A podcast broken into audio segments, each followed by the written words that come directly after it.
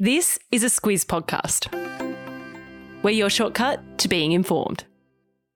This week's podcast is brought to you by BHP.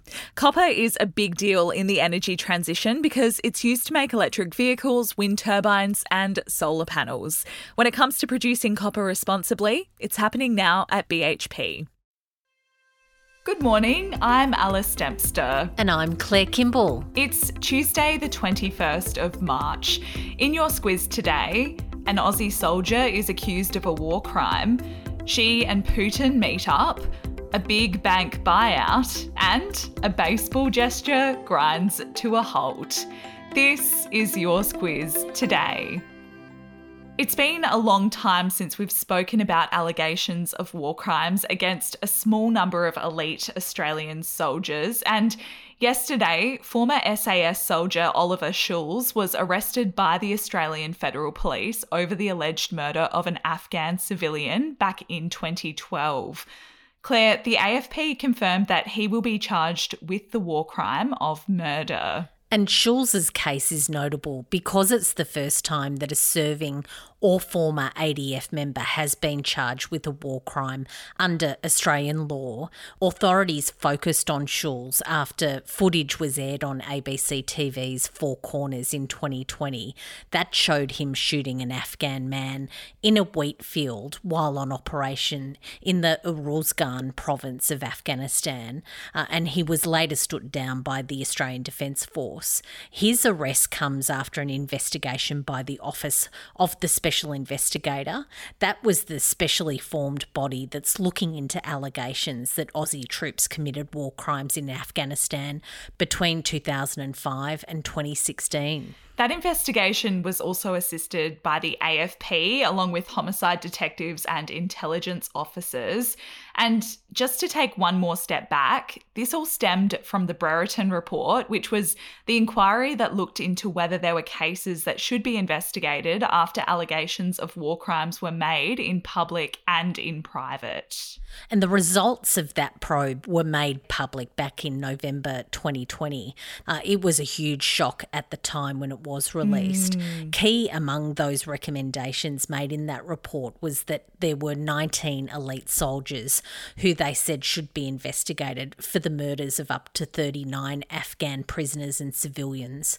That followed what they called cultural failings in our elite regiments that developed a misplaced focus on prestige, status and power. And Claire, as for Schulz, he was once awarded the Commendation for Gallantry for his service in Afghanistan. But the next step for him is that he'll appear in court in Sydney in May. There's a long way to go, but if he is ultimately convicted, he faces a maximum penalty of life in prison. Yesterday, the Office of the Special Investigator confirmed it's still investigating other soldiers and more charges could be on the way.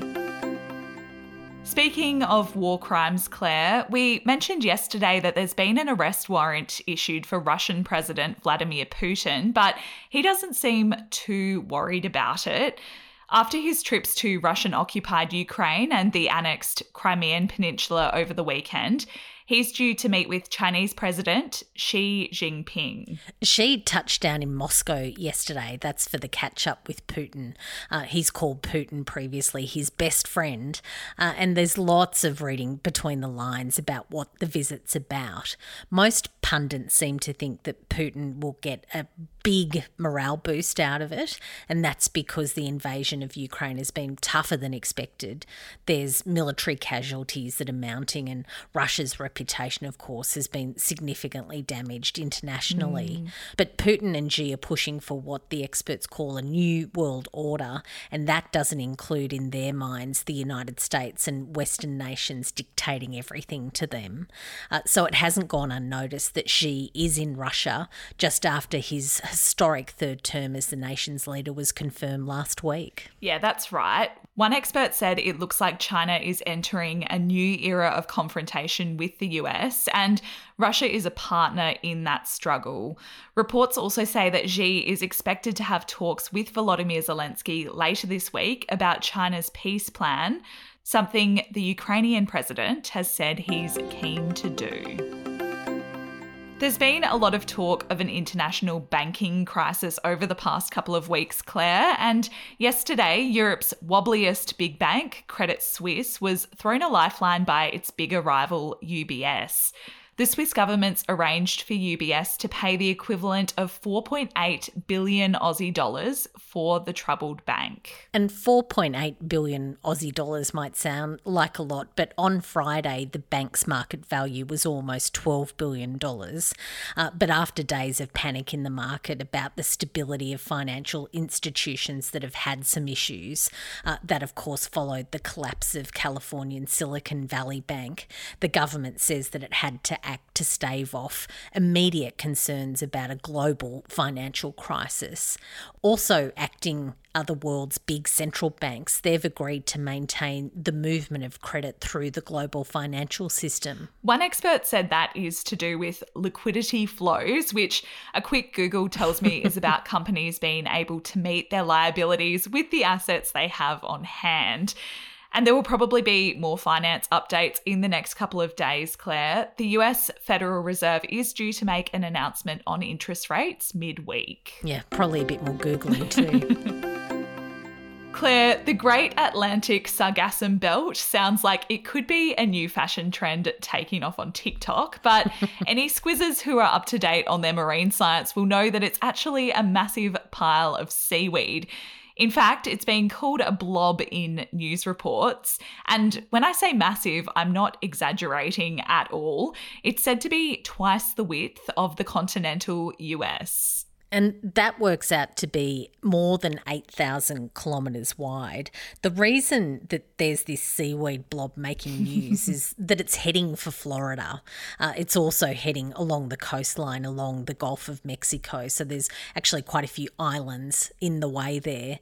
Sargassum isn't all that bad. What the scientists say is that when it's in the water, it's a moving ecosystem and it's really crucial for fish and for turtles and for other marine life. But things get difficult when that seaweed washes up onto shore. The algae starts rotting and then it releases these chemicals that smell like rotting eggs, which I can only just imagine how gross that is. That can cause headaches and also irritate people's eyes, nose and throat. What Dr. Brian Lapont from Florida's Atlantic University, who specialises in seaweed, he says that it can be a catastrophic problem. Yeah, most of the seaweed isn't likely to make it to shore, but it could still be the biggest seaweed dump onto beaches that the region has ever seen. And Dr. Lapont said similar events could also start to happen more often. He says this is the new normal and we're going to have to adapt to it. A message now from our podcast partner, BHP. The steel made from iron ore plays an important role in providing the production of our energy infrastructure, from wind turbines to power poles. So cutting carbon emissions in iron ore production is key. It's why BHP has committed to a solar and battery agreement to help power its port facilities at Port Hedland. It's happening now at BHP. There's a new trend in Japan, Claire, and it's all to do with American-Japanese baseball player Lars Nootbaar. He's been playing for Japan in the World Baseball Classic, and although he wasn't well known in the country beforehand, his popularity there has skyrocketed, along with his fairly unique gesture that he makes during games. Alice, I spent way too much time on this as I was looking through the videos of this fairly unique gesture. Basically what he does is he holds his arms up and mimics grinding a pepper grinder. He's actually had props in the past where he uses a real pepper grinder. Basically, it just translates to him calling on his teammates to grind it out. It's really a call to action to do the hard work and just get it done. And that gesture has become hugely popular across Japan. There are fans flocking to his games. That's really starting to take off. He's become a really big figure on social media, not taking to it very kindly. particularly though at Japanese high schools, they are cracking down on students replicating it as they take to the field for their baseball league games. Yeah, the Japan High School Baseball Federation says it wants its students to abstain from unnecessary performances and gestures, and it says the fun should come from the game. So they're total spoil sports by the sounds. Squiz the day, Claire. What do you have your eye on today? Well, I've already told Squizzers enough about International Astrology Day. We did that on Saturday, Squiz, so we'll let that one pass by. It's also International Colour Day, and Alice, it's actually quite a structured thing. It's backed by professional associations looking at people that work in design and architecture and the like. Yeah, I had no idea this was a thing, but yeah. I looked it up and I love it. There you go. And that wraps us up this morning. Thank you for listening. We'll be back with you tomorrow.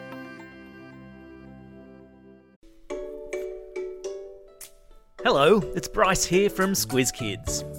Kids and fiscal policy go together like peaches and cream, which is why we're excited to present a special Squiz Kids Q&A this week with Federal Treasurer Jim Chalmers. It's the podcast where the kids of Australia get to ask the questions. Tune in to Squiz Kids today to find out how the notorious BIG has helped shape next week's budget, why the Treasurer considers himself more of a three-pointer than a slam dunker, and why his toenails will be painted with glitter nail polish next Tuesday when he stands in Parliament to hand down the budget. Plus, there's a cheeky question in there about his leadership ambition. All part of our mission to engage kids in the wider news agenda. Check it out in the Squiz Kids podcast feed or via squizkids.com.au.